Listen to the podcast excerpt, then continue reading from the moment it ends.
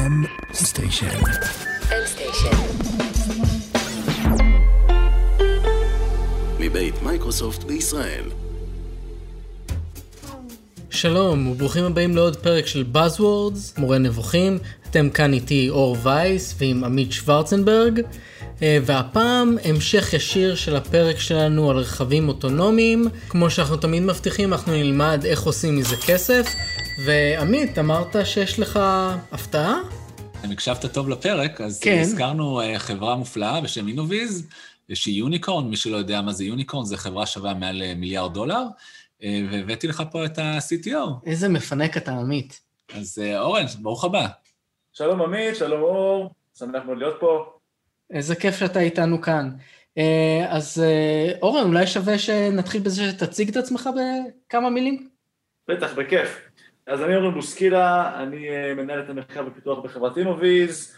ברקע שלי אני אה, מהנדס אה, חשמל ופיזיקאי, בהמשך שירתתי כעתודאי בחיל המודיעין בתחומים של פיתוח מערכות תקשורת, ניהול פרויקטים, אחרי זה עוד איזושהי אפיזודה בסטארט-אפ כמנהל מוצר, ולפני חמש שנים, ביחד עם עוד שלושה שותפים, הקמנו את, אה, את אינוויז, שזו חברה שמפתחת אה, טכנולוגיה לכלי רכב אה, אוטונומיים, ועל זה אנחנו עוד אה, כנראה נדבר עוד קצת.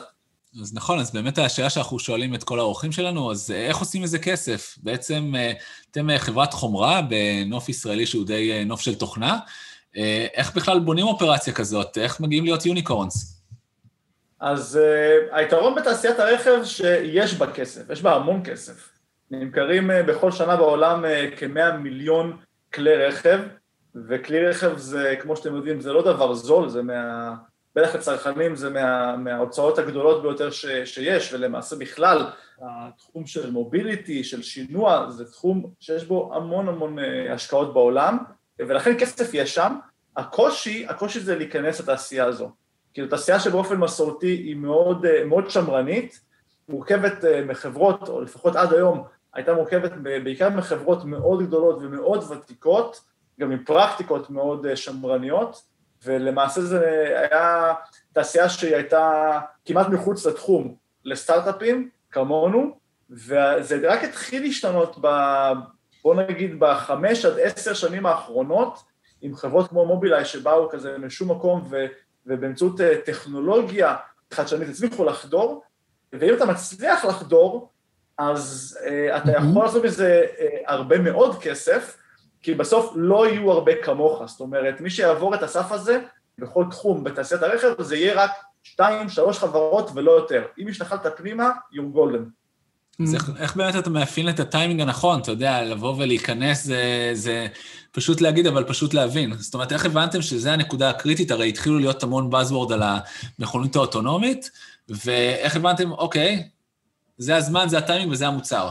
אז uh, כשאנחנו התחלנו את החברה הזו לפני uh, חמש וקצת שנים, הרכב האוטונומי היה בדיוק בשלב של לעבור מקוריוז לאפליקציה.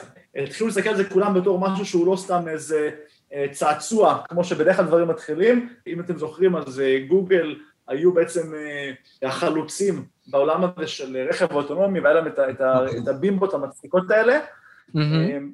ואז בעצם זה היה שלב שחברות אה, אמיתיות, במרכאות, התחילו לגלות את התחום הזה והתחילו להכניס השקעות אה, מאוד גדולות. חברות כמו, אה, כמו פורד וג'נרל מוטורס בארצות הברית וחברות ענק בגרמניה, דיימלר ו-BMW וגם חברות טכנולוגיה עצמאיות כמו אובר, אבל בעצם זה השלב של ממש ה-inflection point, שדברים התחילו, התחיל להישפך כסף אדיר והמון המון attention ברמה העולמית לרכב אוטונומי, ואנחנו זיהינו בתוך הציר פיתוח הזה של הרכב האוטונומי, חור, שעד שהוא לא ייסגר לא יהיו רכבים אוטונומיים בייצור המוני. זה עדיין יהיה בגדר קוריוז, בגדר, אה, אפשר להגיד, ניסוי מדעי, ולא בתור אה, אפליקציה שתשנה את, את, את השוק של הרכב וש, ולמעשה גם את, ה, את הכלכלה העולמית. והחור הזה שגילינו, זה היה בעצם סנסור שכל רכב אוטונומי צריך, אבל לא היה קיים אז, או לפחות לא היה קיים ברמה של מחיר ושל ביצועים, שבאמת יכולה לשמש רכב אוטונומי בייצור המוני. והסנסור הזה, זה מה שאינוויז עושה, סנסור שנקרא ליידר, מהמם. סנסור לייזר. אז באמת דיברנו על uh, ליידרים בפרק, ועמית uh, כבר הזכיר, כשהתחלנו לדבר, לבנות uh, חומרה זה משהו שהוא קצת שונה בנוף הישראלי, שרובו תוכנה ורובו סייבר כרגע. איך uh, אתם התמודדתם עם זה? איך uh, לקחתם את הדבר המיוחד הזה ועמדתם מול האתגרים שלו? כן, אז בבסיס שלנו של, של המייסדים של החברה וגם הצוות הראשוני, הראשוני שאספנו איתנו, אנחנו חבר'ה שזה מה, ש, מה שעשינו, כאילו בשמונה אחד, שזה הרקע שרובנו, רוב המתחילים בחברה התחילו ממנו, אנחנו מפתחים בעצם מערכות חומרה מורכבות מאוד, שצריכות להיות אמינות מאוד, אז זה באמת, יש אי כזה, של, אי, אי בצבא, במערכת הביטחון, שעושה חומרה מורכבת והוא נקרא 8-1, אז את הפרקטיקות בגדול היו לנו, יודעים איך לפתח חומרה, הקושי הגדול זה איך לפתח חומרה שהיא לא רק אמינה כמו שאנחנו מכירים, אלא גם מאוד מאוד זולה, שאפשר לייצר בווליום. וזה באמת משהו שבארץ פשוט לא מוכר, אין, אין כמעט חברות שעשו את זה. אפילו חברות שהגיעו לווליומים מאוד גדולים של מוצרי חומרה, קחו, קחו את מובילאיי למשל, מובילאיי שהיא גם בעולם הרכב וגם בעצם כבר מכרה עשרות, אם לא, אם לא מאות מיליונים של מוצרי חומרה ללקוחות רכב, בעצם עושה צ'יפ, היא לא עושה system, היא עושה צ'יפ עם, עם, עם הרבה מאוד תוכנה חכמה עליו, אבל לבנות מערכת שהיא מורכבת כמו שלנו, שכוללת גם מכניקה, גם חומרה אלקטרונית, גם אופטיקה, ומעל כל זה הרבה שכבות של תוכנה, זה באמת משהו שאף אחד בארץ למעשה לא, לא עשה.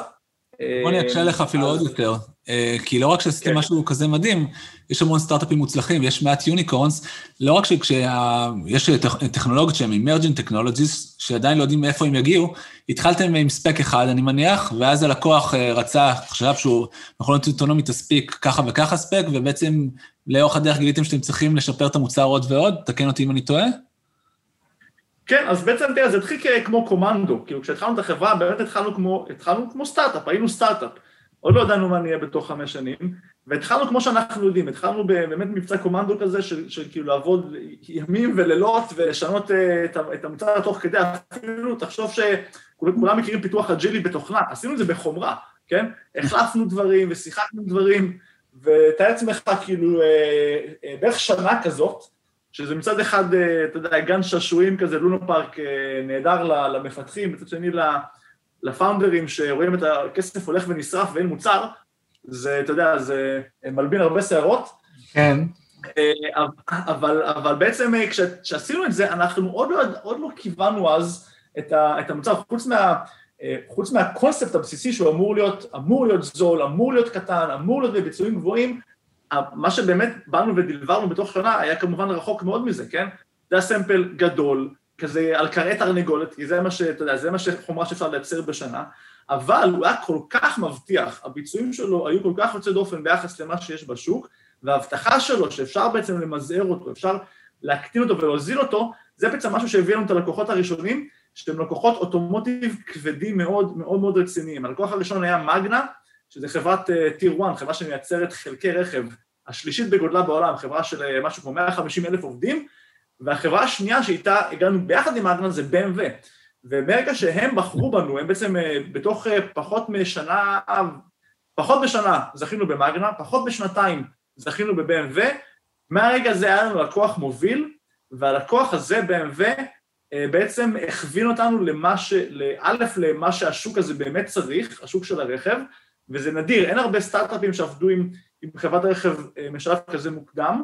ודבר שני, הכווין אותנו גם על הפרקטיקות של פיתוח בעולם הרכב, על נושאים של אמינות, על נושאים של בטיחות אה, פונקציונלית, אה, ובעצם אנחנו כבר שלוש שנים עובדים צמוד אליהם, וזה סוג של, אפשר להגיד, בית ספר שאי אפשר לקנות אותו בכסף, אי אפשר, אי אפשר ללכת לאוניברסיטה וללמוד את הדברים האלה, זה רק משותפות עם גוף אה, כזה, עם לקוח כזה חזק ומרכזי ומנוסה, mm-hmm. והיום, אה, חמש שנים בתוך הסיפור הזה, אנחנו יכולים להגיד שאנחנו, אינוויז, יודעים לפתח אה, מוצר לרכב שהוא מורכב, ויחד עם זאת זול וקטן וביצועים, ואני מקווה שעכשיו בארץ, אתם, אתם יודעים, בעצם זרענו את הזרעים, והתעשייה הזאת עכשיו תתפתח בארץ, אני מאוד מקווה, יש כבר חברות אגב שהתחילו ש, שנולדו מתוך אינוביז, יש כבר כמה סטארט-אפים שחבר'ה שלנו אה, לאורך הדרך... אה, אה, בוגרי אינוביז, מה שנקרא.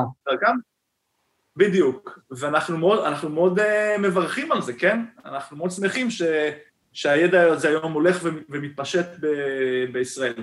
כן, יכול להיות שאתם מקימים פה תעשייה שלמה.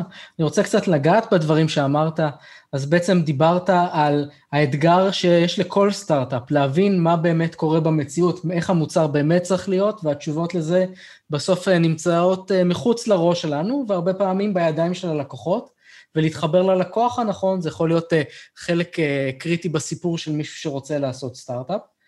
Uh, בתוך זה דיברת על איך בניתם בעצם רכיב uh, חומרה וחיברתם אותו למציאות, חיברתם אותו ללקוחות ולאט לאט uh, התאמתם אותו לאיך שהוא צריך להיות בהווה. יש לכם כבר מחשבות על איך ייראה העתיד? איזה עוד דברים צריכים להיבנות בתחום הזה? אולי עוד מקומות שיזמים האחרים שמקשיבים לשיחה שלנו יכולים לקפוץ אליהם ולהתחיל את הדבר הבא? בטח. אז קודם כל באמת אנחנו, המוצר הליבה שלנו זה מוצר, אה, זה הליידר, זה הרכיב חומרה שמייצר את התמונה התלת-ממדית.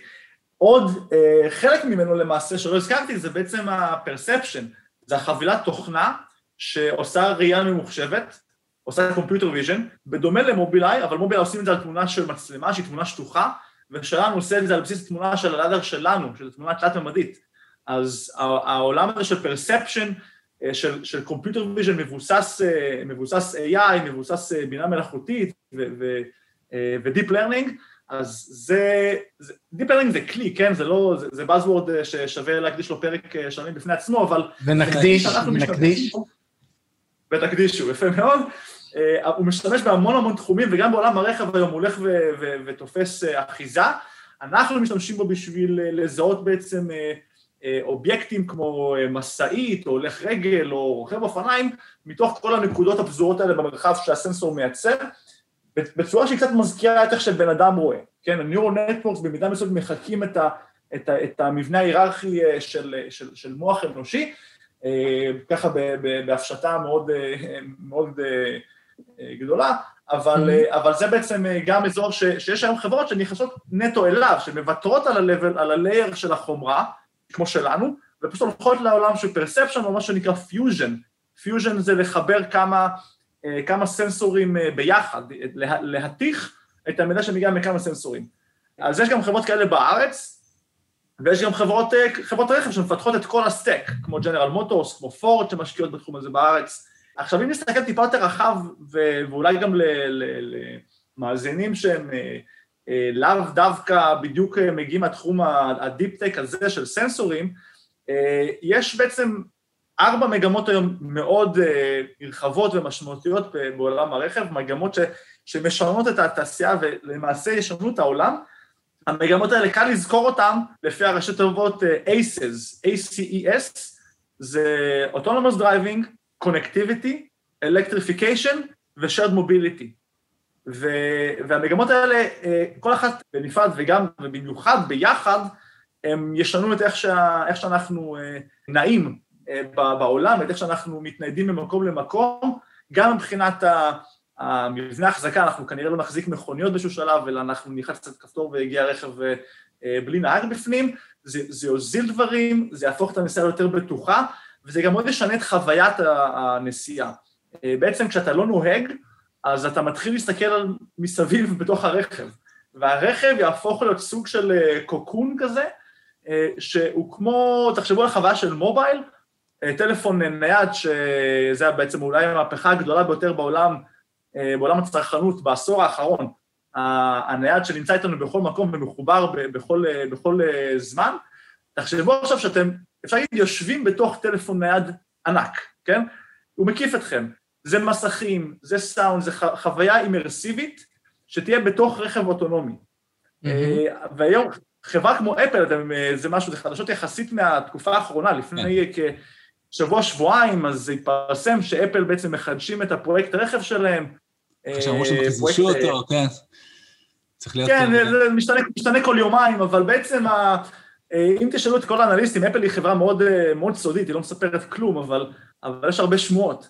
אז ההבנה המשותפת בשוק היא שאפל לא מעניין אותם לייצר מכוניות, כן? זה לא הולך, הם לא הולכים לעשות מזה כסף. מה שמעניין אותם זה לשלוט בחוויית הלקוח בתוך, בתוך הרכב. וזה מתחיל ברכב רגיל. סליחה, אני רק אציין פה פאנפקט, שעל טסלה יש מחשב ענקי. אה, בטסלה שכולם אמרו שזה עובד כמו אפל. אז אה, אולי אה, אפל רוצים שיהיה להם אפל בתוך הטסלה, מה שנקרא, אז כן. יש פה בעצם עולם צריכה שלהם, קצת דיברנו על זה בפרק, שמכוניות אוטונומיות אולי יבטלו הרבה משרות שקיימות, אבל ייצרו עולם חדש שיהיו בו הרבה משרות חדשות. יש פה בעצם כנראה מוקד צרכנות חדש, מוקד הנגשה חדש של תוכן וחוויות לאנשים, וזה ייצור כנראה עוד אה, תעשייה שלמה מסביב. ושנייה לפני שאני מחזיר, אורן, מצטער שקטענו אותך, רק להגיד עוד איזשהו משפט קצר על דברים שדיברת, אז תנסו לחשוב על ההבדל בין... איך שעובדים אינוויז, אם אנחנו עד היום, אתם מכירים תוכנות כמו פוטושופ, או אפילו את הצייר על המחשב, אתם עובדים על אה, ציר שהוא דו-ממדי, אה, יש לכם נקודות, x, y, אם תסתכלו על ה... בצייר, תוכלו לראות בדיוק איזה נקודה אתם נמצאים על איזשהו מארג, אתם נהיו כמו שטיח. מה שעושים באינוויז, הם עובדים עם ענן נקודות. מה זה ענן נקודות? קחו את הנקודות האלה, ובמקום לשים אותם על שטיח, או על משטח שהוא דו-ממדי, שימו אותם במרחב. כל פעם שהאור או הלייזר הזה פוגע בבן אדם, נוצרת נקודה. ועכשיו הנקודה הזאת יש לה גם עומק. אז תחשבו שכל העולם הזה הוא לא, הוא לא uh, צייר פשוט, אלא צייר ענקי, וצריך המון המון חברות שיצליחו לא רק להבין איך עובדים כרגע עם uh, תמונה דו-ממדית, אלא איך עובדים עם תמונה תלת-ממדית, ויש כאן uh, המון המון innovation. ואורן, uh, כן, עם, uh, סיפרת בדיוק על המהפכה של אפל, ושכל החברות הגדולות uh, מגיעות, ובאמת הולכות להפוך את זה לסוג של entertainment. Uh, איפה עוד כן, אתה רואה חידושים? החידושים יכולים להיות במקומות שהם באמת דיפ-טק, אה, למשל, אם הזכרתי את המגמה של אלקטריפיקציה, שזה מה שהקפיץ את אה, טסלה אה, בפקטור משהו כמו 60 בוולואציה השנה, כן? כן.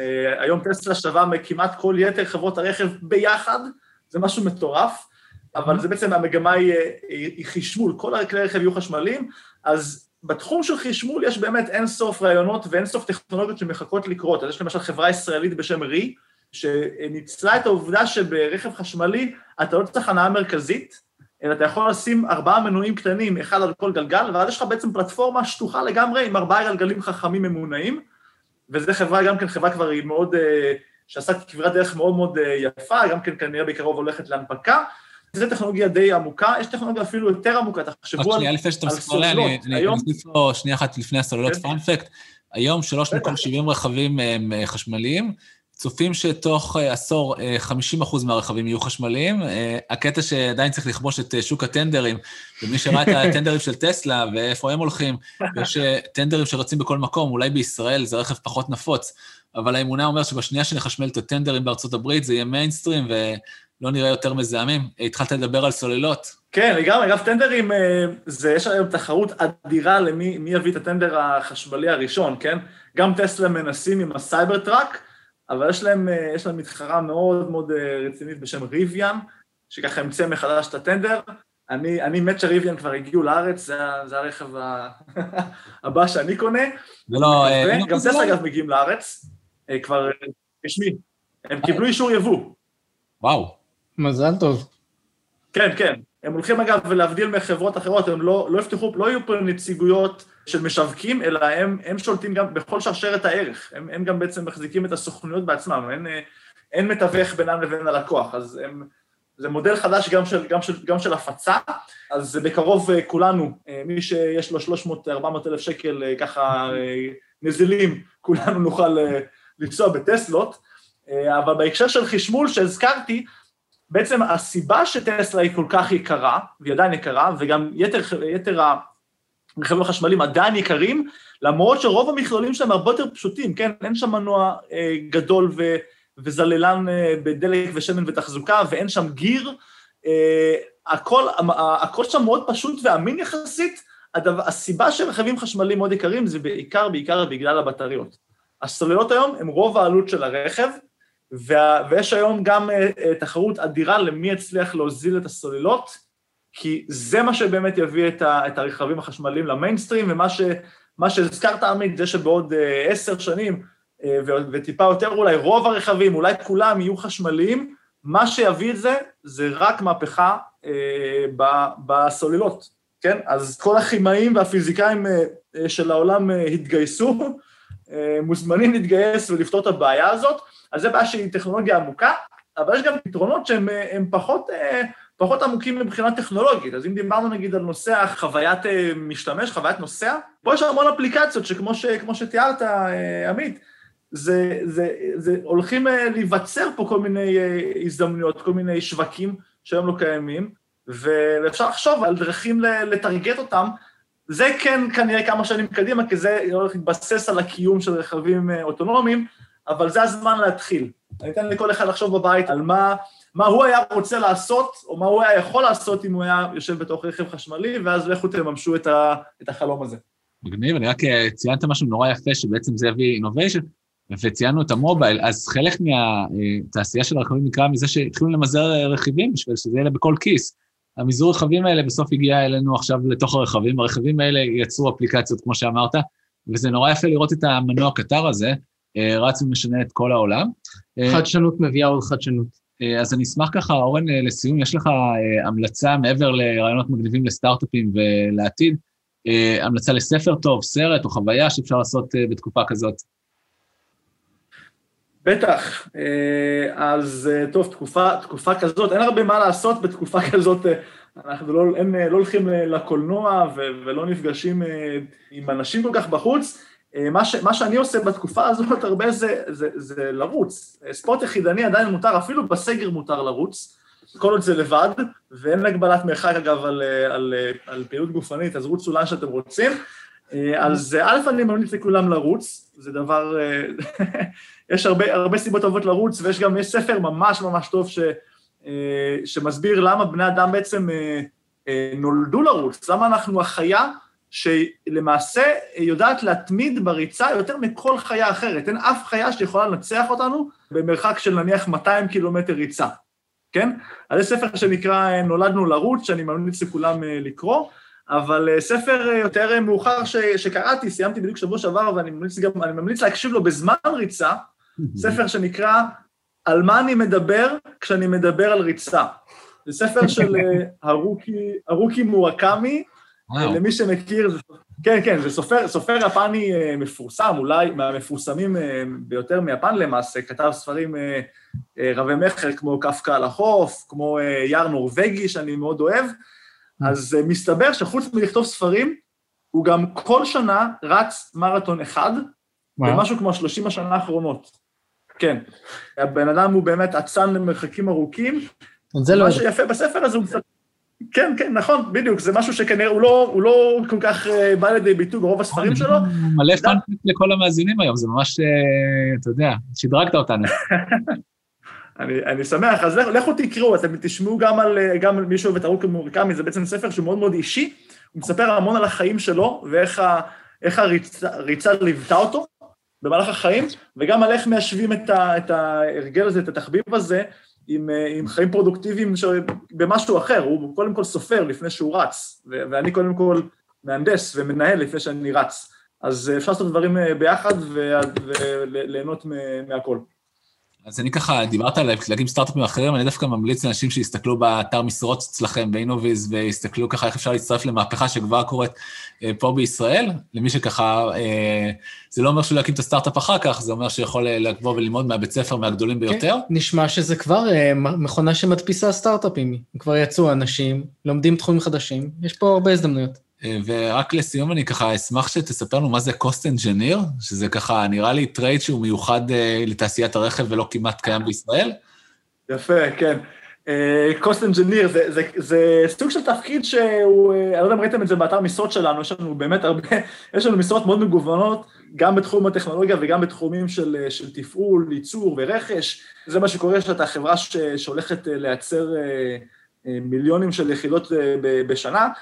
אז cost engineer זה תפקיד שקיים בחברות שמייצרות בעיקר מוצרי קונסומר בווליום מאוד גבוה, וזה כולל גם מוצרי, מוצרים לרכב, כי זה, זה, זה בדיוק ההגדרה, זה גם קונסומר וזה גם ווליום גבוה, והמחיר של, של, של רכיב כזה, זה נשמע, הרכב נשמע דבר יקר, אבל הוא מורכב מהר, מהרבה מאוד חלקים, שכל אחד מהם חייב להיות למעשה הכי זול שאפשר. כי יש, יש עשרות אלפי חלקים ברכב, בסוף על, בכל, בכל כזה רכיב אתה נלחם עד רמת הסנטים של העלות שלו. אז ה-cost engineer זה מהנדס שמלווה את, ה, את הפיתוח של המוצר למעשה מה, מהשלב הראשון, ודואג שגם בתכנון שלו תמיד אה, אה, יילקח בחשבון הנושא של העלות, עלות של רכיבים, עלות של תהליכים, וגם אחרי זה בבחירה של הספקים ובהפעלה שלהם, גם כן תמיד השיקול אה, של המחיר, של העלות לא ייזנח, וזה תפקיד שהאמת הוא, יש בו הרבה יותר עניין ממה שאולי נשמע על, על פניו. אני מאוד ממליץ למי שבאזור, מוזמנים לבדוק אצלנו באתר, וגם את המשרה הזאת וגם אחרות. אז אני שמח שהצלחנו לסחוט ממך עוד באזוורד אחרון ועוד איזה שני פאנפקטס. אורן, המון המון תודה על הזמן, ותמשיך להביא את המהפכה. תודה, אורן. תודה רבה לכם. תודה, תודה. תודה.